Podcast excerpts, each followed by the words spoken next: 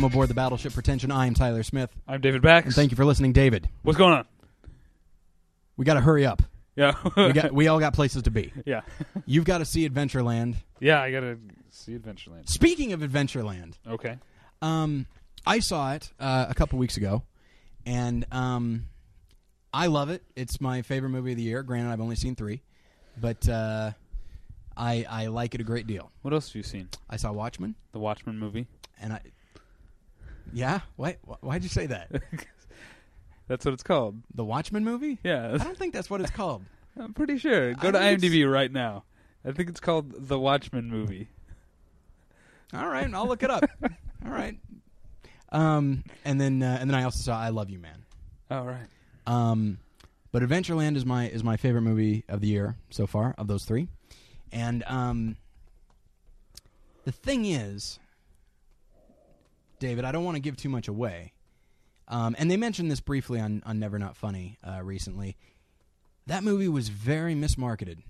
Uh-huh. Like it, and and I understand that th- that they have to do that every once in a while. They have to make a movie. You know, I- if a movie just can't be categorized easily, um, and if it has certain components, then it's like, okay, well, let's let's play up those components. You know, I remember the uh, the movie Mean Girls, which is actually a movie I like a great deal, um, and I think it's intelligent and fairly sensitive, but also kind of funny. But it's a, but a very intelligent kind of humor. uh-huh. But of course, in the uh, in the trailer, the, the you know the thing that you saw more than anything was Lindsay Lohan, uh, fu- you know, walking along and then fu- you know tripping and falling into a trash can. Yeah. Like that's what you saw. It, it was in the movie, and you wonder like because it doesn't really fit with the movie. So Uh-huh. you're kind of like, did they put that in there just so they would have something to put in the trailer? but like, um, You know, the perfect example of that okay, for me has always been Josie and the Pussycats because Okay. I still feel like I have to work to convince people that right. that's a really funny movie. and but Adventureland is the mo is as far as recent movies go, that's the one where really, I mean, they make it look like they make it look like kind of a typical Judd Apatow movie. Like even on the posters, it says, you know, what's the worst, you know, eh, did your summer job suck this much or whatever it is. Um, and they really like in the advertising, they really play up how how horrible this job is and all that sort of thing. And it is not that. There are aspects of it, Uh-huh.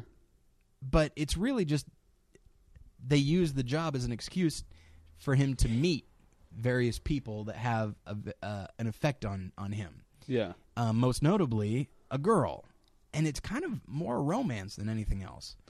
Um, it's Well, I don't know. It, I mean, I guess I. I, I mean, I'm it, it sucks. It sucks for us, but yeah, the people who are marketing movies, it's not their job to make sure the people who are most likely to like the movie are going to see it.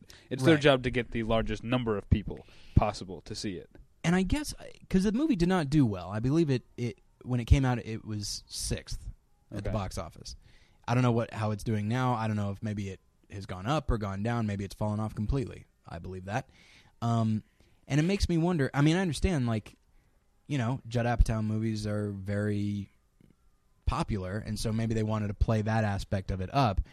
But you know, there are so few good romances out there that it makes me wonder if they had played that up, maybe the film would have done better because it just, you know, there's a mar- there's a market for romances, and so like yeah, no, that's a good point. I mean, like I find myself wondering if they would have just tapped into a different market yeah, um, because uh, that's I think that's not the way they're thinking. They're thinking, uh, they're they're, they're trying to market uh, market it to make it look like it is similar to whatever was recently successful. yeah uh, you know that's it's it seems like the movie industry is often just sort of looking backwards in that sense Yeah. and not and not forwards not not saying like oh we could use a good romance on the market you know and I guess I mean maybe I mean I remember you know a long time ago when when we had uh, Stephen Reedy on the show we talked about uh, you know the way trailers were edited and how uh, and he he mentioned off mic that he had edited um, several different kinds of trailers for tr- uh, the first Transformers movie and that um, you know depending on the market that they were going to you know try advertising to the trailer could be several different kinds of things you know yeah Like there's a character in it who is uh, Hispanic, and he's not in it very long. Uh-huh. But in the trailer that they're going to show on like Telemundo or something like that, they played his presence up because oh well, this is something that the this audience can relate to. And Another thing that Steven told us, and I can't remember if this is on mic or off, but I think it was off mic, part of this same uh, same conversation, is that like they've actually done like market testing, like focus groups. mhm. People don't care. yeah, People don't uh, associate the way they feel about a movie with what brought them into into it. right. So And- you can do that. You can market it as whatever, and uh, at the end of the at the end of the ninety minutes, if they like the movie, they don't care if they got lied to. I mean, yeah, I mean, you know, there is that instance of that guy who didn't like the movie Traffic because he thought it was a car movie, but that's his fault. That's uh, that's not that's not the fault of the uh, of the marketers. But um, but I feel like Adventureland they could have they they threw so much uh behind the idea of crappy summer job, quirky, amusing, eccentric comedy. Um, they threw everything behind that, and I feel like well there is that aspect to it, and they could have played that up, but also maybe played up the romance angle, and that way, you know, people who weren't expecting, you know, who didn't go see it because like I'm not going to go see another dumb comedy, but might might have gone to see a mature romance, like maybe they would have gone to see it. I don't know. It's I'm fascinated with the way movies are are marketed. Um, and Adventureland is just it's something that was on my mind because once I saw it, I was just like, this is not the movie I was expecting to, you know, exactly that. I went in expecting Superbad, Yeah.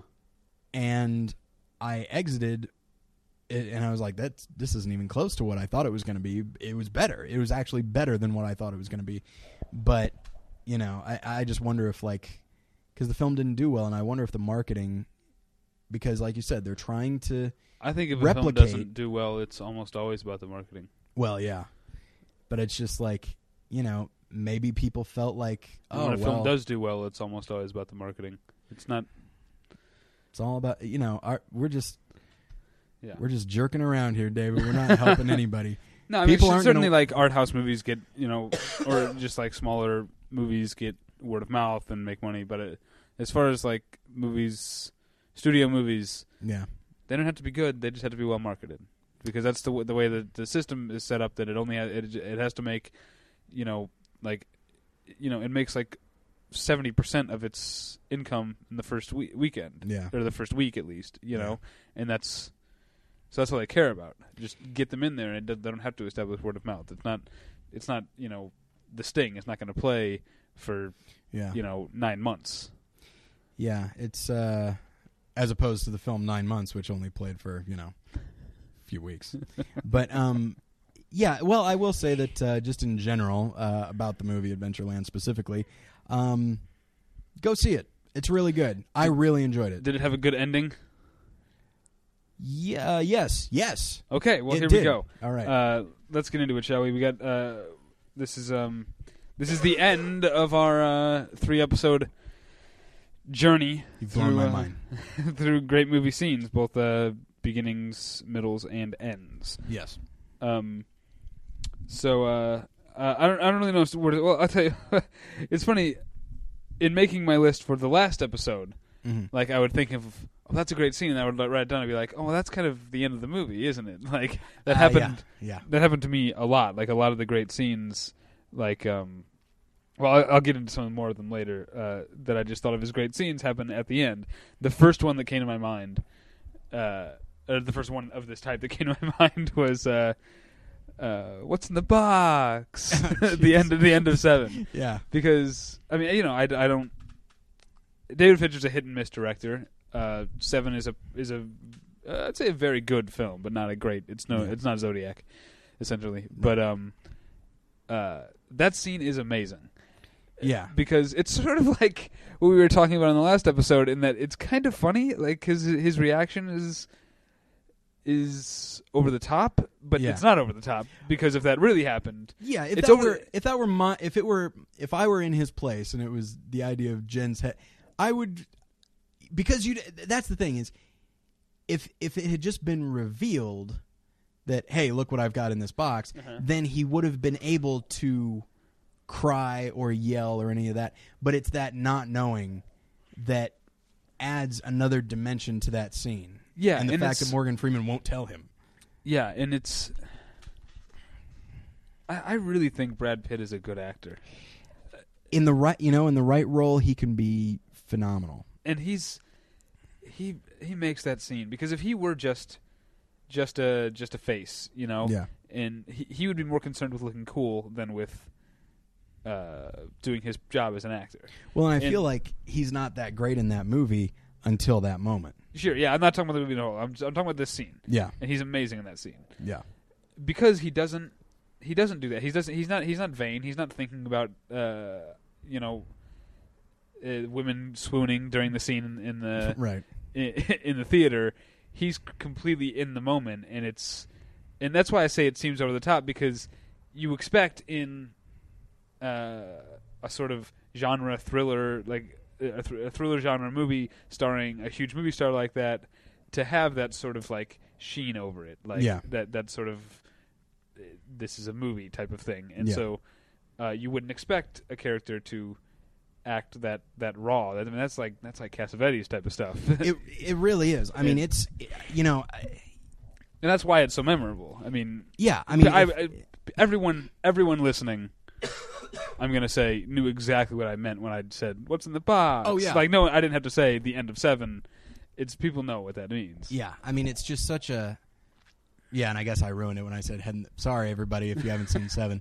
yeah, Um, you should see it. But the uh, yeah, because I mean it, it- that that scene in general is structured very well because his emotional, for lack of, as you said, over the top, but not that's not the right term, but his emotional, just expression, just everything is out there, um, is matched very nicely by the monotone nature of Kevin Spacey's performance.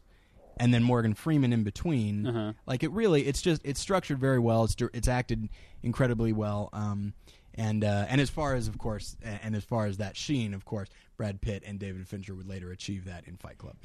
um, but uh, yeah, uh, so here's the thing. I guess I'm gonna have. I guess we're gonna have to say this. Spoilers. Yeah, that's This yeah, whole this whole episode is this gonna, is be, gonna spoilers. be spoilers. Yeah, I mean I don't have anything too new on here, you know, um, but I might have something that people haven't seen. right? And Um, But there are a couple that I won't, that aren't necessarily spoilers. yeah, Like the next two on my list, uh, one of them, well, this next one on my list uh, is the the hospital shootout in Hard Boiled, okay, uh, which is another one that I thought of and then realized, oh, that's kind of the end of the movie. yeah, Uh, it's, yeah, it's. You you have you, you haven't seen I never Boiled? saw Hard I don't know if you'd like it, Yeah. but I mean that hospital sequence is is the distillation of everything that made John Woo uh, good when he was really good. hmm It's uh, it's beautifully choreographed and shot, and it's it's violent but operatic, and there's literally I had to look this up. I don't know this off the top of my head, but 146 people die in like jeez. in that sequence, and um, and that and then thinking of Hard Boy made me think of the end of the Killer, uh, the sort of shootout with many fewer people uh, in the abandoned church, which is uh, Oh man, fewer than Fantastic. 104. Oh, I don't know if I if it's gonna hold my attention. yeah, but um, so yeah, that that, that was just a some more. And, but I mean, there's not. I'm like, I, I bring this up just to say that I'm not giving away any spoilers. There's Right. there's shootouts at the end of the Jo- these John Woo movies. Yeah. Oh man, and a high body count. Who yeah, would've thought? yeah. I guess I did give something away Yeah. for those who count bodies during sequences. Oh my. Um, yeah, I uh, I was looking at, at my list here, and of course, I'll just throw out, of course, Chinatown, Sixth Sense, Usual Suspect. Like, Now I tried to stay away from like Six Sense and Usual Suspects. I tr- mentioned tried to stay be- away from. Yeah, you you mentioned the sort of like yes, we recognize. yeah, but I mean, uh, we all know recognize. you We- better we recognize. we, yeah, we, we better we give props to those. yeah. What you were saying? Oh, I'm sorry. You've trailed off. I thought there was more to that sentence. Turns out, no. Um, yeah. So you know, I I I just want to breeze through those because yes, all right. Usual Suspects, Sixth Sense. There's a twist. The twist, actually, I'd say, the, the twist. There, I don't think they're there for their own sake. I think they really do add to everything we've seen before that. Um, you know, Chinatown. It doesn't have a twist, but it's a, it's an ending that everybody knows about um, because, of course, it's got that last line, and it's just, but also just everything. That whole last scene, it's just so heartbreaking. And there's a moment. I think I mentioned this when we talked about evil. Um, the most disturbing moment of that is not. You know what? Yeah, I already said spoilers. Yeah, Is- that goes for the whole episode. Okay. seriously. Yeah. Seriously. Seriously, as Todd Glass would say. Um, but uh, it's not when Faye Dun- it's not when you see Faye Dunaway with uh, her eye exploded out from a gunshot. Uh-huh. It's not that. I I mean, it could be for some people, but for me, you see John Huston come up to his daughter slash granddaughter, and and he covers her eyes, and he's got like these really long, yeah, he's got, creepy like fingers. like lengths of cable. It- right. Yeah. I mean, just on. You know what? He's like a fish man. Here's. uh, was not expecting that, David. Um, here's what I would compare it to: the face hugger in Alien. yeah, As long as those legs are, that's how long John Huston's fingers are, and he and he covers the girl's eyes uh-huh. with those fingers and just pulls her away, and you don't see where they go. yeah. You just know that he's got her now, and that's the end of that. And it's just such a it's that moment is really sad and really creepy. Um, but uh, but that's and and um, and the end. I'd say the way it's directed, but also just the revelation at the end of Citizen Kane makes for a, a really good ending. Yeah. uh, that makes you really re-examine what you've seen before. So those are oh we should also talk about the end of Casablanca. That's one. That's, Oh, yeah. I mean, that's uh, iconic, and Yeah. um, it's uh, it. we talked about. Uh, I can't remember which movie we were talking. Oh, we talked about the Odessa Step sequence Yeah. last last episode, um, and something that has a reputation for a reason. You Yeah. know, and Casablanca has a reputation as one of the great endings yeah. for a reason. It's not just that it's uh, these two iconic actors or that it's uh, clever dialogue, although it is those things. yeah It's that the the emotional point at which these two characters, specifically Bogart's character, yeah have arrived. Uh, it's been earned the whole way through, and this this payoff is not. It's not just a twist, or it's not just a Hollywood ending, and it really isn't a Hollywood ending, which is what right. makes it so. One of the things that makes, it so memorable. It's, uh, it's it's the culmination of everything we've seen before. Yeah. And it's just and and it's weird because you're absolutely right. I mean, a movie that is considered one of the most Hollywood type movies does not have it, it makes you know, there's a character who's very self-centered uh, throughout the throughout the film or at least he wants to appear that way. Yeah, And ultimately, he realizes that there's something bigger than himself, and it invo- it in- includes a huge sacrifice on his part, but also on the part of the audience. The audience wants to see them get together, and but the movie sticks to its guns and says, "No, there's something even better, even bigger that's going to happen." And it's Uh-huh. basically him realizing that there that he's going he can't just sit idly by anymore. He needs to take an active role in in the events of the world. And it's really it's a wonderful ending. You're absolutely right. And just and there's a nice moment for Claude Rains in there as well yeah, because he's a guy who's also very much out for himself and whoever, you know, yeah, he's friends with Rick, but eh, I could get killed. yeah. And uh come on. Um, but he does, you know, but he makes a, a small sacrifice as well. So, um, yeah, that's a great ending. You're absolutely right. it's uh, you often. I wish I could think of an example at the top of my head, but I've noticed that you often talk about movies like movies that everyone loves, and your favorite character is often someone that you're not expecting. You know, it's but and that's but that's the way it is for me with uh, Casablanca. Rick is not my favorite character in the movie. It's He's a great Cla- character. Yeah, oh yeah, they're they're all great characters. Yeah. But Claude Rains is my favorite guy in the in the whole Oh movie. yeah, it's just such a because he, like he is Casablanca. Uh-huh. Like Rick lives there because he wants to get away from the world.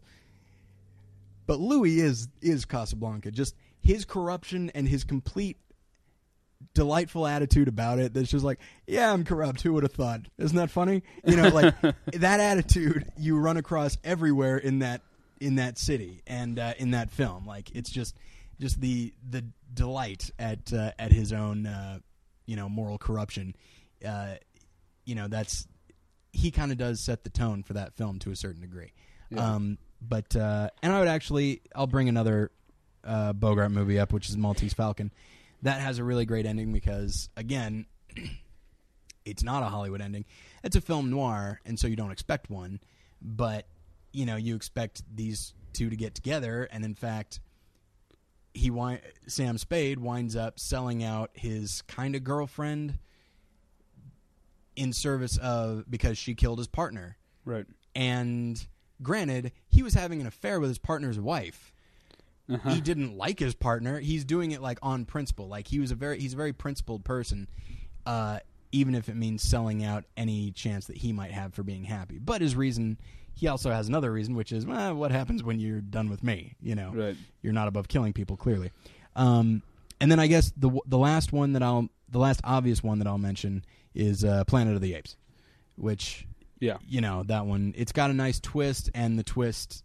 j- That's the thing. I think that's. I think we mentioned this before, uh, certainly a few moments ago. For me, a twist works best when it actually helps to color everything we've seen before, and it Yeah. and you uh, suddenly you can't view it the same way ever again because it's not a twist like, oh, this guy killed him. Oops. You know, I was Yeah. I was wrong. You know, it's not a who done it. Oh, she's not really his daughter. She was conning him along with Sam Rockwell. Is when that There you happens go. in movies sometimes. For example, yes. Um, anytime Sam Rockwell is involved with a twist, you know it's trouble. Um, but uh, okay, so those are the. I- I think those are really the only super obvious ones. Um, Yeah.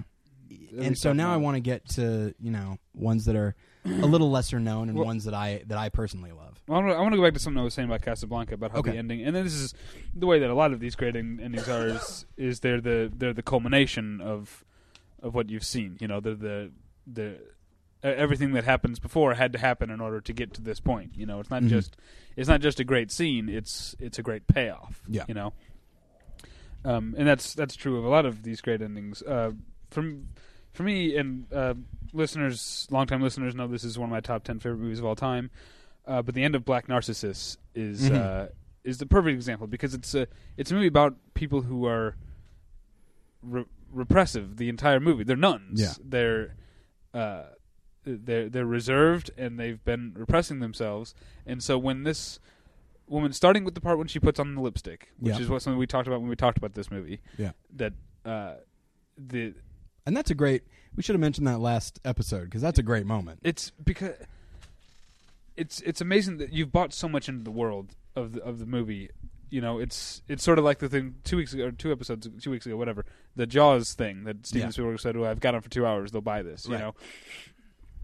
Well, uh, Michael Powell is saying uh, is like he's gotten us so into this world and into the way that these nuns live Mhm. that the act of a nun putting on lipstick is shocking Yeah, it's it's an explosive moment. Yeah. she puts, and then everything that happens after it, the the, the movie becomes uh, so much more feverish, you know, and and uh, uh, the the camera becomes somewhat uh, unloosed, yeah. you know, uh, and it's it's it's taken so long to get here, and then of course I. I I don't want to spoil the end of Black Narcissus. That uh, I'm okay with that. Okay, That's I, fine. I'm not gonna. But uh, it, that's that. That's one of my favorites of all time, and it's the perfect example of what I'm talking about Yeah, uh, that an ending is not just a great scene that happens to come near the end. yeah. You know, although I mean it is with hard boiled, Right. But um, uh, uh, but a really great ending is uh, it, is it has to be earned. Yeah. The uh, the ending to uh, All the King's Men. Uh, I haven't seen the new one, but I assume it ends similarly to the original. Um, and I'm currently reading the book, which, by the way, if you haven't read it, it's a wonderful book. Isn't I've seen the I haven't seen the new movie either, but I've seen the uh, The original. the right one. Yeah. There you go. Yeah, the one that won Best Picture and it didn't need to be remade. um, but the uh, the ending there, I'd say, is kind of similar to what you're talking about, where you know the events, you know the characters. It's basically about this corrupt governor who started out, you know, really wanting to do good and really wanting to change things, but then of course, you know, he makes moral compromises as everybody does, and before you know it, he spends so much of his time covering his own ass that he's not spending any time making any of the changes. And he, of course, he, and he makes enemies, and some of the enemies that he makes are good people, and and it all basically ends with him being assassinated. Uh huh.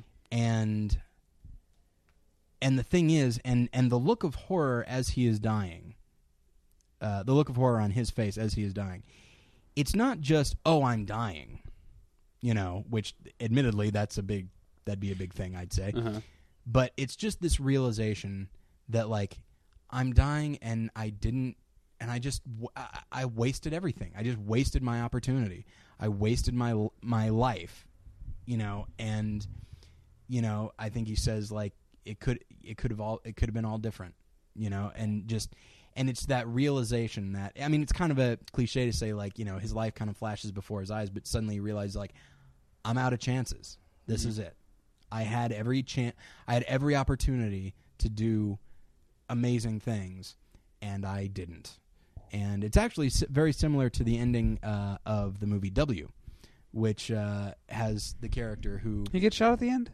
he does not, Oh, but he has a similar realization, which is you know he he's a character in the film. He's he's played as a guy who's always looking forward, always looking for uh, how he can uh, do better. You know, Mhm. and, because he wants to kind of confound the expectations of those around him. And then finally, you know, he realizes because like, oh well, it's not enough that I'm the governor of Texas. I need to be the president. It's not enough that I'm the president. I need to be reelected. It's not enough that I'm reelected. I need to win this war or whatever. uh-huh. Um, and then fi- and that's the thing is he spends so much time looking ahead that he never actually sees what he has now. And at the end of the film, um, they they keep using a uh, of course it's Oliver Stone, so why wouldn't they? They keep using uh, this kind of fantasy sequence of him in a base, you know, uh, like on a baseball field, and at the end of the film, you see that he's in the outfield. He's got his mitt on, and he's wearing a full suit Uh-huh. and uh, you hear the crack of the bat, and you see him run back, and he's looking up at the sky, waiting for it to come down, and it just never does. And it's just him looking up, waiting for it, waiting for it. It's never happening, and then blackout. Oh, that It's sounds actually- pretty good. It's it's pretty good. it's pretty good, and uh, and that to me, and yeah, it's a, it's a good ending, and and it's the this similar to All the King's Men, where it's just the character has this realization that like I had it, I had my chance, and it's it's over now. I, I squandered it, and uh, it's very sad, but I but I absolutely love it, and it's absolutely the ending needed for All Mhm. the King's Men, not just because it was based on Huey Long and he was shot, but even if even if it wasn't based on anybody specifically, that's the ending. That's what it needs to be. Yeah. Um, so, David, what do you got? Well, speaking of people getting shot at the end, um, and things that happened in real life, uh, Okay. Bonnie and Clyde is on my list. oh yeah, And this is both because it's a great ending in the movie, but to step outside of the movie, I like your shoes. Um, Thank just step outside- I hadn't seen them until you crossed your legs. So. yeah, the mic is in front of your mouth. By the way, I don't know if you and we're recording. Have you? Did you just think we were talking for like the last couple hours? No, I, I, hey everybody, Tyler's wearing uh, brown lace ups. That uh, I've had these shoes for like a year. uh, okay. Well, I I don't. I mean, whoever really notices a man's shoes, Nice. What's that from? Shawshank Redemption. Thank you. Um, but anyway, to step out of the movie for a second and just like to to look at uh the audience perspective. Yeah. You know, um, Bonnie and Clyde is Bonnie and Clyde is what sixty eight. Uh, 67, 68, Okay. right around there. Um, the people, uh, you know, there's a decade under under the influence. People talk about the '70s Right. as a golden age in in Hollywood, and it it, it was for the Yeah. most part. But really, it's people say the '70s, but I think it's really about like uh, '67 to '75 is. Mm, 76, I'd say, because you got Okay. Network and Taxi Driver. and Oh yeah, okay. Oh, shoot. 77, because you got Star Wars and Close Encounters. See, that's that's where it ends. Oh, you think so? I think, and not that those aren't bad, aren't good movies, Right. But that's where it changes from being Yeah. that decade. But anyway, uh, yeah, people talk about the '70s, but really it starts, and it it starts with Bonnie and Clyde is one of the first Oh, yeah. movies of that. and I don't even know how to put my finger on what that movement is, but Yeah. just uh, it's. And it's and it's right at the end of the uh, the Hays Code, Right. uh, you know, in the beginning of, of ratings, and ratings meant that you could get a, you could show pretty much anything, and you could just Yeah. tell people, hey, there's some bad shit in this movie. Yeah. And so, when when Bonnie and Clyde get blown away at the end, that's not a spoiler Right. if you know anything about Bonnie and Clyde. Um, man, it is violent. It's really violent. it's like, I mean, it is. Okay, imagine two Sonny Corleones Yeah, and exactly. maybe more bullets. Like it is, it is rough. Um, yeah, and and I'd say similar. Uh, I believe it came out uh, same year, uh, right around that time, but it also ends in a bath of blood. Uh, is uh, uh, the Wild Bunch, Yeah, which you know, and it, it- very much the same slow motion ending. You know, Yeah. people getting just riddled with bullets. Um, and and what's more is those are those ne- those endings, the way they were made, the way they were shot, were necessary because, like you said, they they signal. It's like this is a western. There's Uh-huh. nothing more American than a western, and Bonnie and Clyde is kind of a western too. It, it's very Yeah. American either way yeah, and and like they the filmmakers that's uh Arthur Hiller and Sam Peckinpah, right? Ar- Arthur Penn. Arthur Penn, I'm sorry, Arthur Hiller. That's uh I believe he played uh I believe he played um in Chinatown and he was the voice of KITT. No, that's that's William Daniels. He was on Magnum PI as Higgins. Okay. Sorry. Um, yeah, Arthur Penn. Thank you. Arthur Penn and Sam Peckinpah, like they wanted to let people know. It's like, yeah, filmmaking is different now. yeah. We- Western, the Western era was violent. Crime was violent. Here's what it looked like, and you're just like, oh wow. You know, I should have brought up uh, Wild Bunch when I talked about great uh, great beginnings too, because it Yeah. has a scorpion being eaten by ants. Um, yeah, that's awesome. it is awesome. A little creepy though, because that that's really happening. um, but uh, They don't feel feelings. that's that. Well, I'm sure they've. They, I, I'm sure scorpions feel terror. Probably not as much terror as I feel when I just think of them, but uh, but still probably quite a bit. Um, yeah, and I'd say actually to continue with people being shot. Um, the end of Network is, you know, I mean that one. The ending is so cynical and so funny because it ends with Howard Beale getting shot because, as the narrator in the film says, he got he had lousy ratings. And it's just and it's it's funny but it's it's what makes it funny you know because it's so outlandish but you believe it because of the events leading up to it. It doesn't seem too outlandish. Yeah. um that's yeah i mean that that's a, a really great uh, great ending as well. But you you, say it seems outlandish. That brings me to my next topic because we talked about movies that where where the ending is the sort of inevitable inevitable ending that had to happen based on Right. everything. There and then sometimes there are movies where the ending kind of comes out of left field at you. yeah You know, um, to some extent, there's being there where.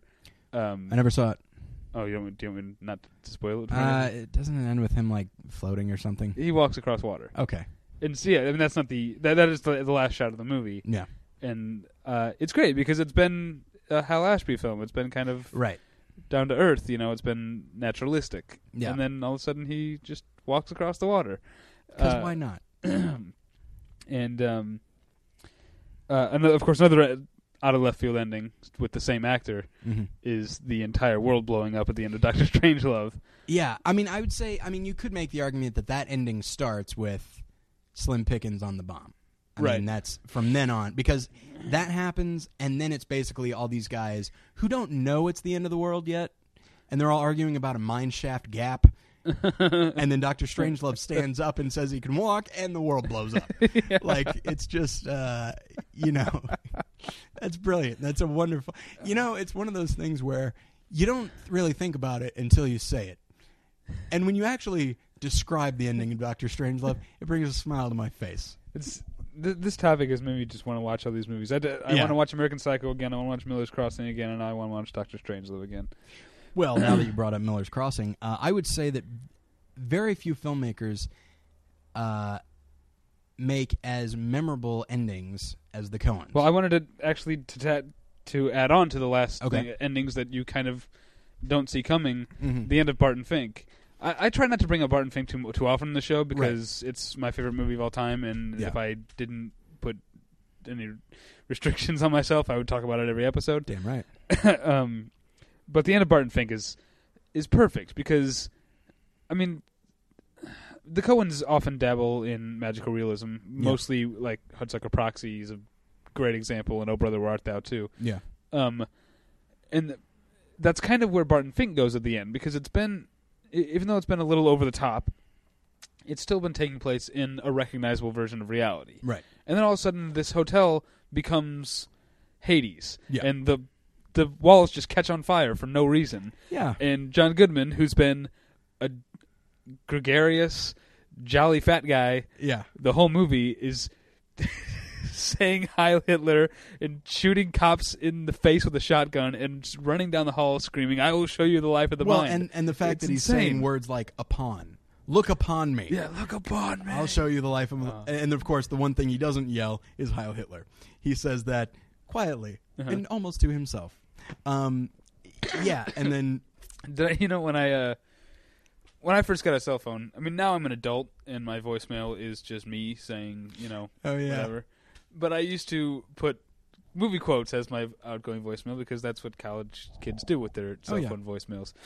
And uh, so I had like they're coming to get you, Barbara. yeah, You know, I had like some quote like Buffy and Angel stuff, and then for a very brief period, I had the John Goodman Yeah. look upon me. I will show you the life of the mind, and I got so many complaints. Well, and you also had a a, a, a bit of dialogue by Dylan Baker from uh, Road to Perdition, in Did which I? in which he says, "I want a hard boiled egg, Yeah. and I want it running." and uh, yeah, it's like it's like it's like I only want to say this once because I am in no mood. um, and you, uh, I remember Oh, it that's took such a a long great time to line. record that at the right level. Um, but uh, yeah, I mean Barton Fink, and also just they're really good at creating like indelible last images because the Im- it's the image of him on the beach yeah, with a box which may or may you know what's in the box uh, it may or may not have somebody's head in it and a beaut and you know he's looking at this beautiful girl on the beach Uh-huh. and it's very similar to a postcard that he saw in his hotel room and it's just and then of course you see a bird like a pelican or something drop straight down out of, yeah, just fall out of the sky. yeah. Um, but you know the like the ending of No Country for Old Men is also amazing because it's just so you you just don't know where it came from. And you don't it's just such a there are people who've complained about the ending of that movie and I don't like them because it's just I don't. Well, they can get on a boat with people who complain about the end of The Sopranos and there you go. There you go, go, to an island of complainy motherfuckers. and what's wonderful of, Don't comment on it. Just okay sorry. Um so and what's wonderful is that like I I mean I I, I assume it comes from the uh, from the book him uh, Tommy Lee Jones talking about his dreams. But what I like about it is that first off those are absolutely dreams that somebody would have. Like Mhm. they're not too complex you know like I had you know he's talking about his dad. I've had dreams like I had a dream where I was walking down the street with my dad and uh, and this was since he had passed away.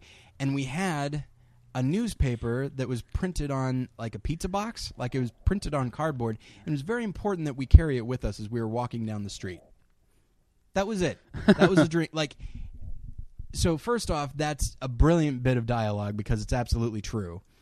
And it just and you're not really sure what it means. It may not actually mean anything you know? And that's the that's and of course in a movie like no country for old men which is kind of nihilistic in a lot of ways um you know it's just it's such a haunting sad perplexing ending. Yeah, and it's and to me it's the perfect how how would you want that movie to end? Yeah. i can't imagine you know?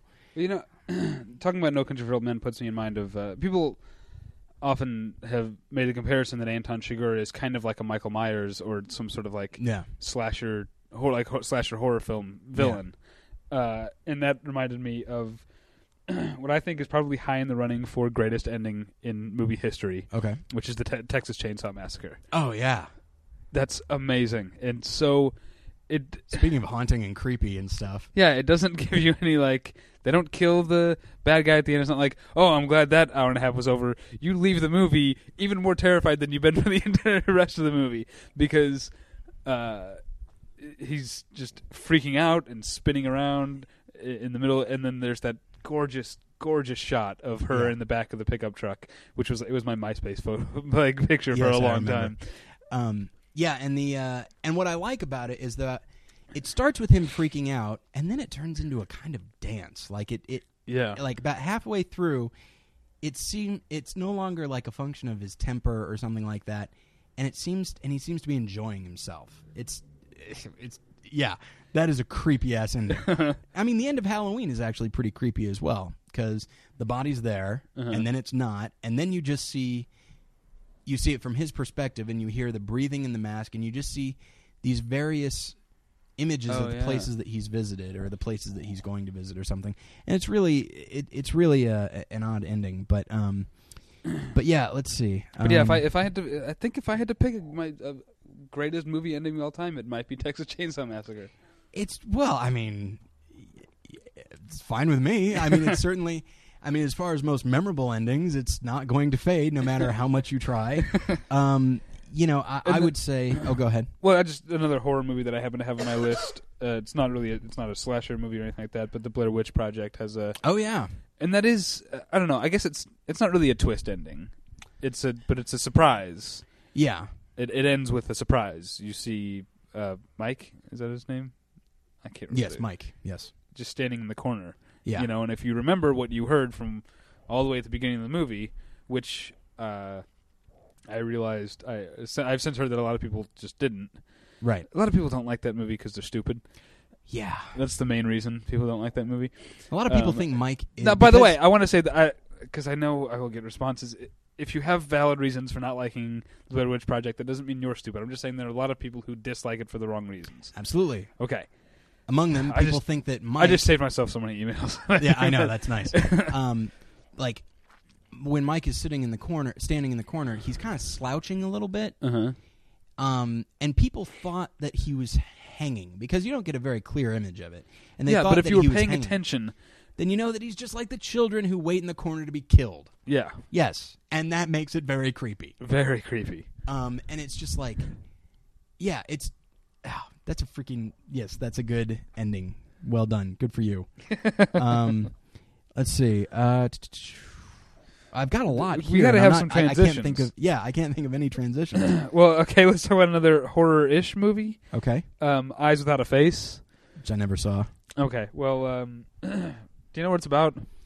Not really, actually. Okay, this guy who's like sort of like a mad scientist. His daughter gets into an acc- like a car accident and is uh, uh, horribly scarred or whatever. Mm-hmm. Uh, and he, like, he he's tr- he goes out and kidnaps along with his like assistant, kidnaps and kills women and tries to do face transplants essentially for his daughter. Tries to give his daughter a new face, but she spends most of the So it's like a feel good movie because it's about a father who loves his daughter. Yeah, but like most of the time, she's wearing essentially. I mean, this is way before the uh, way before Halloween, but Mhm. he's she's wearing essentially like a female version of the Michael Myers mask, you know, which is creepy.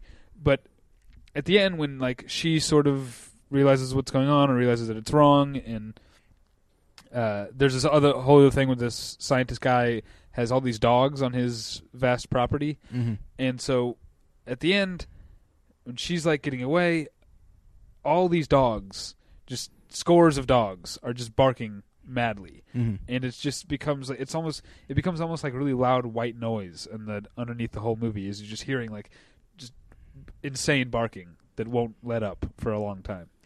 Oh, upbeat. Yeah. That's uh, yeah. I've I've heard that movie is incredibly disturbing, and I really want to see it. I could lend it to you. You have it? Yeah.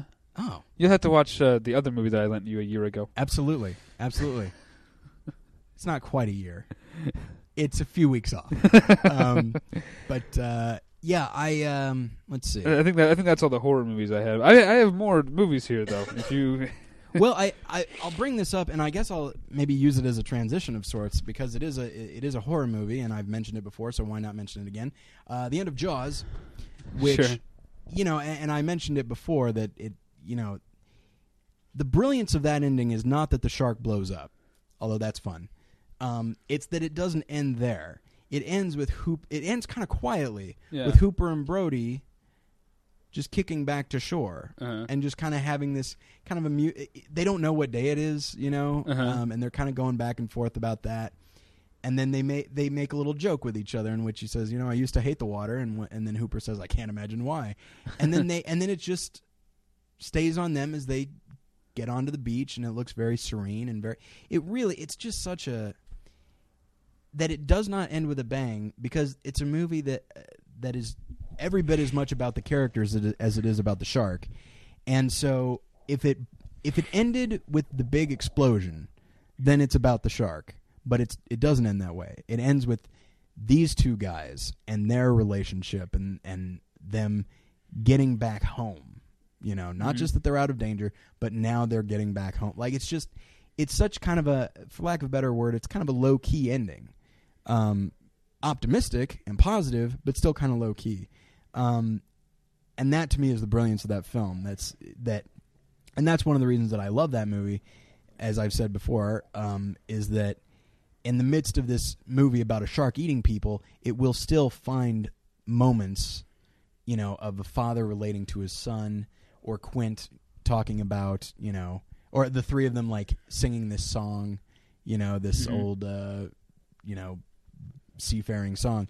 Like it's just, but that ending, it's not just about the shark blowing up. It's about them getting home, and that Yeah. to me is is one of the great things about it. Well, we talked earlier about sort of the uh, the the golden era of the '70s, Mm-hmm. ending with these people like like like Spielberg and uh, and George Lucas, Mm-hmm. and uh, just put me in mind of uh, my uh, often uh, voiced complaint that there are only two good Star Wars movies, Okay. the first two, Yeah. and it makes the end of Empire Strikes Back even more bittersweet. The fact that you know, oh, this didn't lead to anything good. It led Right. it led to Ewoks, Hey, and everybody knows Ewoks suck, dude. It le- indeed, indeed. Um, it also le- hang on. Before it led to Ewoks, it led to uh, the Rancor and the Sarlacc pit and Yeah. Jabba the Hutt. All right, But And the that's Sarlacc, good. the Sarlacc pit is. Wow, we're getting so nerdy, but okay, the Sarlacc pit is cool. yeah, It's a cool thing, but it just leads. I I, I can't remember who am I quoting that said that. Uh, it, Boba Fett just dies like a pussy. Oh, I believe that was Matt Belknap who said that. Really? Um, yeah, that's actually one of my has uh, that's always been one of my uh, things when people are talking about oh Boba Fett's such an awesome character. He dies by accident. yeah. He dies by accident. But Um, like anyway, the only reason I brought up the Ewok, I was referencing Lost for those who don't know. yes, yes, Um, but uh, yeah, the end of Empire Strikes Back is so great. it is. Both the the Han Solo story Yeah. uh, ending in a like the the the Luke and Darth Vader scene is very emotional, and it's Mhm. and it's actually uh, probably the best bit of acting that Mark Hamill did in the uh, in, in the first three movies. I think. Uh, I think I, I think he actually did a very good job throughout. But yes, that moment because because I'd say that his moment in that is similar to Brad Pitt. that's what I was about to bring up, actually. because yeah. it's fairly unguarded and it, Yeah. it's kind of uncomfortable to watch. Yeah. Um, and so that's that's very dramatic and climactic. Mhm. As a as a as a young boy, though, the the way Han Solo's storyline ended in Empire Strikes Back Yeah. just disturbed me and upset me. Yeah, it's and just really the, the image of him in the uh, what was it, Carbonite. Carbonite? Yeah, Yeah. is yeah sad and creepy. And it's yeah, I mean the fact that he volun- that he doesn't volunteer, but he goes into it willingly, you know, and reassuring the people that he's leaving behind. Like it's really, it, it's I mean it's it's kind of a his character is always I've always kind of viewed his characters as sort of the Rick Blaine of that series. Um, and in that moment, he's not thinking about himself; he's thinking about Yeah. Chewie and Leia. It's it's a yeah, that moment is really really good. And then there's Jedi, and the way that they get him out of it is just way too easy. Yeah. Although the ending between Darth Vader and Luke is pretty good uh, and pretty solid, Yeah. and the Emperor and all that. Yeah, Just uh, that ending, like the Ewoks. Yeah, nobody likes him. I did when I was younger, and then I got old. well, older. that's when you're supposed to like. right. Um, but then, but that that ending with the Emperor and Darth Vader and Luke Skywalker, it's that's a good ending, and it's an and it, I'd say it's an emotionally satisfying ending. Okay. Um, but that's that's just me, maybe. Um, okay. Ooh, we are done with the nerd portion of the show. I think. Um. Do you have any other? Uh, Uh, well, I guess y if you want, you can get into the end of 2001 if you want to keep it with like sci-fi, um, which you know that whole movie. That I'm not a huge fan of 2001, but I am. I know I'm, and. I'm not a huge fan of Kubrick. yeah, That's yeah. It's uh, I, and it's funny because we talked about 2001. We talked about movie beginnings, right. and it, that movie is it really is bookmarked by long what the fuck sequences. Oh yeah, Um, but it's not just a what the fuck. It's Right. It's not you know. It's not the world blowing up at the end of a Doctor Strange. Love. It's not supposed to be funny. yeah, You know. It's it's challenging. yeah. And I I know mean- that sounds like a pretentious thing to say, but it really is trying to. It, it, it is. It's making the movie more of a. This is going to sound even more pretentious, but more of like a piece than a Yeah. story. You know what I mean? Oh yeah, I mean it's it's not. I mean it's barely a story at all. I mean in in the traditional sense. I mean, and at the very least, like you don't really care much about your main character. You care about him mostly because he's around. um, but that's basically it. Um, and then as he's going through that weird warp, and that lasts a very long time, Uh-huh. like just long enough that you you start feeling like, how long is this going to go? And then you just kind of let it go, and you Yeah. just you're in it for the duration. Um, but then, of course, seeing the the the baby or the the fetus at Uh-huh. the end, like that's, I mean, that's it is an interesting thing because it kind of I've I've always felt like it asks the question because you know there's that freaking monolith Uh-huh. and uh, and the monolith always kind of spurs along human evolution or revelation or something like that. And so I always took it to mean like, okay, well, what's next, like for human evolution at this point? Um, but that's always that's that's how I took it. But well, you've uh, given me a. Uh, I've got one more that I wanted to get to. We have to wrap up soon. You've Okay. given me a very clunky segue there okay, about about human evolution, fetuses, and rebirth. Okay. okay, And I I don't know if you've seen this, but I'm definitely going to spoil the end of this movie. It's uh, uh, Jonathan Demme's Something Wild. oh no, I haven't. Okay, well I'm going to spoil it for you. All right, that's fine. um, it, it is sort of a it's it's there's a there's a great metaphor at the end of him sort of being reborn. Like in movies, water is often uh, it's it's either cleansing or it represents like a rebirth or something like that. You know, Mhm.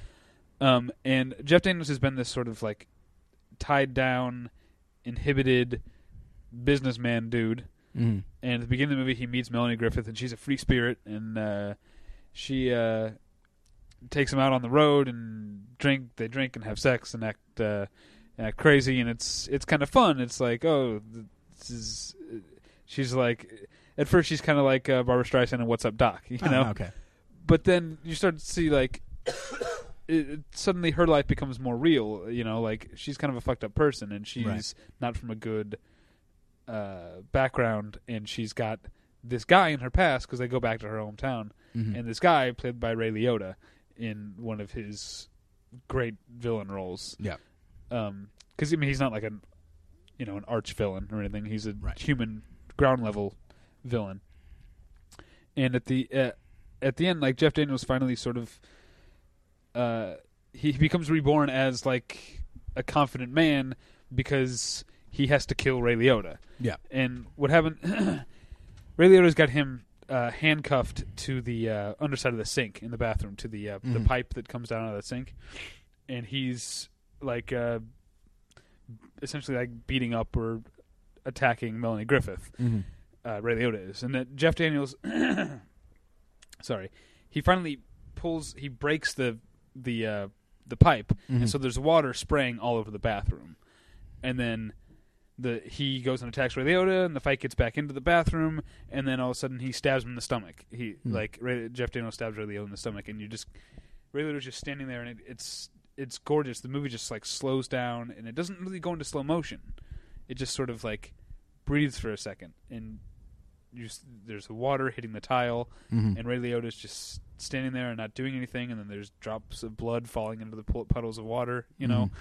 and then Ray Liotta dies, and Jeff Daniels and Melanie Griffith go outside back into the sunlight, Hmm. and it's and there's a lot of metaphors at play there, Yeah. or one big metaphor, I guess, uh, and it's uh, very um, expertly crafted and executed. Hmm. Uh, it's well, that's what makes Jonathan Jonathan Demme good at what he does. Yeah. So it's almost as if Jeff Daniels uh, were born again. Yes. Last Temptation of Christ uh, is has an ending that I think is absolutely amazing. Uh, it has an ending that I desperately wish uh, my fellow Christians would watch because basically there's you know we we talked about this before, so I won't go into a lot of detail. But you know, basically while Jesus is on the cross, uh, he has there's a fantasy sequence in which he comes down off the cross and leads uh, a normal life. uh, only to find out that you know the what he is fulfilling on the cross is what people need. Um, and so he finally acknowledges that yes, I want to be the Messiah. And once he says that, he's right back up on the cross, and and he's happy to be there. I mean, it sucks, you know, but he's happy yeah, to be he, there. but he says, uh, "What is it?" he says it is accomplished, No, that's what it is. and then he dies with kind of a smile on his face, and this really celebratory. It's Peter Gabriel, right? That does the music. This Yeah. really celebratory Peter Gabriel music ends. You would expect it to be a swell of sadness, but it's not. It's a swell of triumph, um, which is the note that the movie's supposed to be ending on. It's supposed Uh-huh. to end on a great, amazing thing Uh-huh. and uh, and of course, as I've said before, as a Christian, I mean that sequence brings brings me to tears. I love it. You know, it's infinitely more inspiring to me than last time, uh, than uh, Passion of the Christ. But that's me. It's, So- you know, I know we have to wrap up really soon Okay. here, but uh, and I don't want to compare your faith to the Blair Witch Project, but it is sort of a a similar thing. Like people who don't like, there's a lot of people who don't like Last Temptation of Christ. Oh, you mean my belief system, not my faith specifically? Right. Oh, okay. I got you. I got Sorry. you. Um, uh, people who d- don't get it, uh, and they hate it for all the wrong reasons because they're stupid. Oh yeah, yeah. It's uh, It's really frustrating because coming from a non-Christian point of view over here, over here, um, we're back to Ray Liotta. yeah, as far back as I can remember. Yeah. I always wanted to get stabbed in a bath. um, uh, because even from a non-Christian perspective, because I don't believe what you believe, but I get it when I watch that movie, and emotionally, Yeah, I'm with you. I'm I believe every much as, every bit as much as you do up Oh, until yeah. the credits roll. You know, uh, and it just it infuriates me uh, on on your behalf, really, or people like you. Uh, uh, on, on on all your behalf, it infuriates me that anyone would not get that that movie is uh, pro you. yeah, it's uh, it is frustrating because um, at this point, if if if a Christian has not seen it, they have undoubtedly heard. All they've heard is the controversy. That's it. That's all. That's all they've heard. They've heard, oh, the Pope condemned it. Yeah, I didn't see it, incidentally, but that's that's fine. Um, all they, I remember, I, I was back at my church in Nixa, and there was a guy, intelligent, grounded guy, who, when I said that I saw Last Temptation of Christ, he's like, oh, really? I'm like, I'm telling you, man, you you've got you have to see it. Uh-huh. And then I said my standard thing, which was that movie did for me what Passion of the Christ did for everyone else. And then that when I when I said that, he was like, "Really? Like it's really just Christians need. If you're a Christian, you haven't seen Last Temptation of Christ because you have some kind of worry about it's it being you know blasphemous or something. Put those out of your head, see it, and watch it all the way to the end. Although I just spoiled it for you. Sorry. um, okay, so I want to go through like I'm gonna. I've got a lot written here, and I'm gonna go through it like uh, a wildfire. Um, Okay. Burning out of control. I'm and I'm going to make sure that doesn't happen by interrupting you and going on tangents in Yes, between that's- everyone. That's fine. Um, okay. Um, okay. The end of the Manchurian Candidate Sure. is great. Okay. Um, uh, the end of Nashville is. I know that you don't like the movie. yeah, I don't. But that ending is Yeah. very uh, stirring. Um, I'll agree with that. Yeah. because it's just I mean you know it's subtle as a chainsaw. Um, you know, because there's this huge American flag and a character gets shot. Should have brought this up when we were talking about people getting shot. Yeah. Um, a character gets shot, but and then she gets taken off stage, and this other guy just tells everybody just keep just keep singing. This we're not going to let people. You know, he said this. This is Nashville. This isn't Dallas. You know, reference to Kennedy because at the time it's weird to think, but at the time, Kennedy's death was only twelve years old. yeah. It That's was, weird to think. But um, yeah, it was as recent to them as the first episode of Buffy is to me. Oh man. Oh my! Or L.A. Confidential is to me. Oh jeez. okay. All right. That I didn't even think about that. Um, but uh, or some kind of some you know some kind of life thing, I guess. Um, but uh, but anyway, and so so everybody starts singing this song called "It Don't Worry Me," and it's just it's such a weird, optimistic, but kind of at the same time cynical note, and it's really great. Um, Really, The- you think that movie is cynical? that movie is really cynical. I was yeah, being but that ending is it's somewhat one of my one of my problems with it. Yeah, but that ending is still somewhat optimistic. Wait, what was that? Funny games? You have a problem with the film cynicism? uh, Funny Games is smug and elitist. you know what? You're right. I'm sorry. I don't know what I was thinking. Um, but uh, I do like calling people. Na- I, I like calling them the titles of movies they like. um, Talented Mr. Ripley, I think, has a really great, disturbing ending. Yeah, Uh, as, you know, as far as that goes. it, it sort of just that one thing of the closet door closing. yeah, reminds me of the end of the, of the Godfather with the door closing. yeah, yeah. And it's ju- and it's just such a. I mean, you know, when when Tom Ripley kills the last, you know, not the last person total, n- not the last person in his life, but the last person of this movie. Um, and he's just crying as he's doing it. I mean, Uh-huh. it's it's that's a wonderful performance by Matt Damon, but just the seq as as David said, you know, um, the sequence of of cuts and and shots, it's really really beautiful to look at. I think. yeah. Um, uh, another disturbing ending that I really love is the pledge, um, Yeah. in which I think I mentioned it before, um, in which Jack Nicholson basically turns into one of those guys muttering himself, muttering to himself on the street, and we've just, and the movie starts like that, and you don't know how it got there, and then it shows you how it got there, and you're like, oh, geez, that's really sad.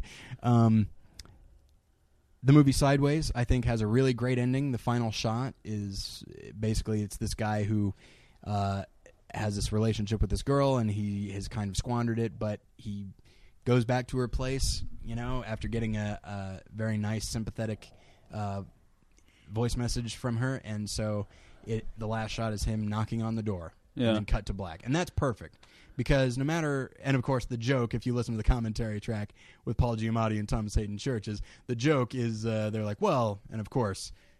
Uh, an Asian man opens the door uh, because she has moved, um, but uh, but it's just it, I love that ending because it's. I remember when I saw it, I didn't know what the ending was going to be, um, and then he knocks on the door, and I and it just kind of held on that for a minute. I was like, oh, this is the ending, and then it cut to black, and I was Uh-huh. like, that's that's wonderful. I love that.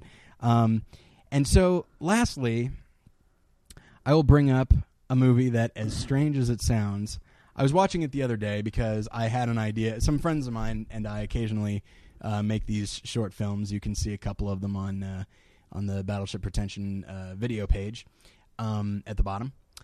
Uh, and I had an idea where basically you take scenes from uh, Disney's Winnie the Pooh and you play them uh, with just regular 20 something guys. And when you do that, every character turns into a total asshole. Everybody just comes in, each, eats each other's food without asking, and everyone's just a total jerk. All right. So that's something that. So I was transcribing scenes the other day Uh-huh. uh, for that. Um, and then the ending came along. When's the last time you saw Winnie the Pooh? oh my god, I don't remember. Okay. At all. It ends with. I mean, that's a movie that has a lot of great moments in general, and a really hallucinogenic sequence involving heffalumps and woozles. But that ending is so sad. It basically ends with Christopher Robin has to go off to school. Uh huh. That's it. And and so he can't have the kind of fun that he was having with these friends, you know, Uh-huh. in the Hundred Acre Wood.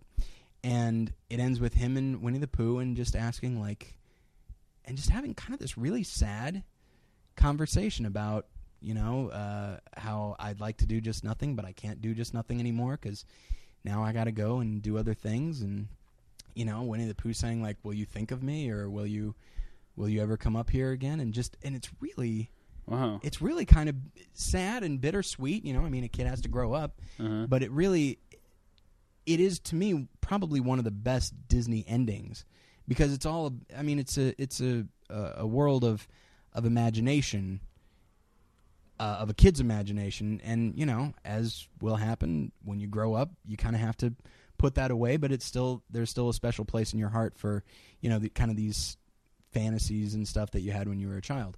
And it's really I, I'm sorry to end the the show on this note, but it's just watching it like I kind of teared up a little bit, and I didn't. What's weird is I didn't think it was sad when I was a kid, Huh. but I think it's very sad now because it's so wistful. Um, but yeah, the end of Winnie, the end of Winnie the Pooh is to me one of the one of the best endings ever. Okay, So- That's- we should have a double feature: Texas Chainsaw Massacre and Winnie the Pooh. Absolutely, there's no question about it. And of course, as we all know, uh, Owl then dances around with a chainsaw and, um, while telling one of his long-winded stories. Um, anyway, so uh, And Piglet is like shrieking in the back of a pickup truck. Nice. Um, all right. So, uh, of course, you can go to the forum and uh, discuss uh, any uh, movie endings. Although I think people have already uh, have already discussed this on there. So, um, but you can uh, you can always email us uh, Tyler at battleshippretension.com or David at battleshippretension.com. If I if you've written me in the past couple weeks and I haven't gotten back to you, it's because I keep forgetting to check that email. Um, yeah, I uh, I'm sorry for those that I've just gotten around to. Uh, I've been too sick to really even sit up.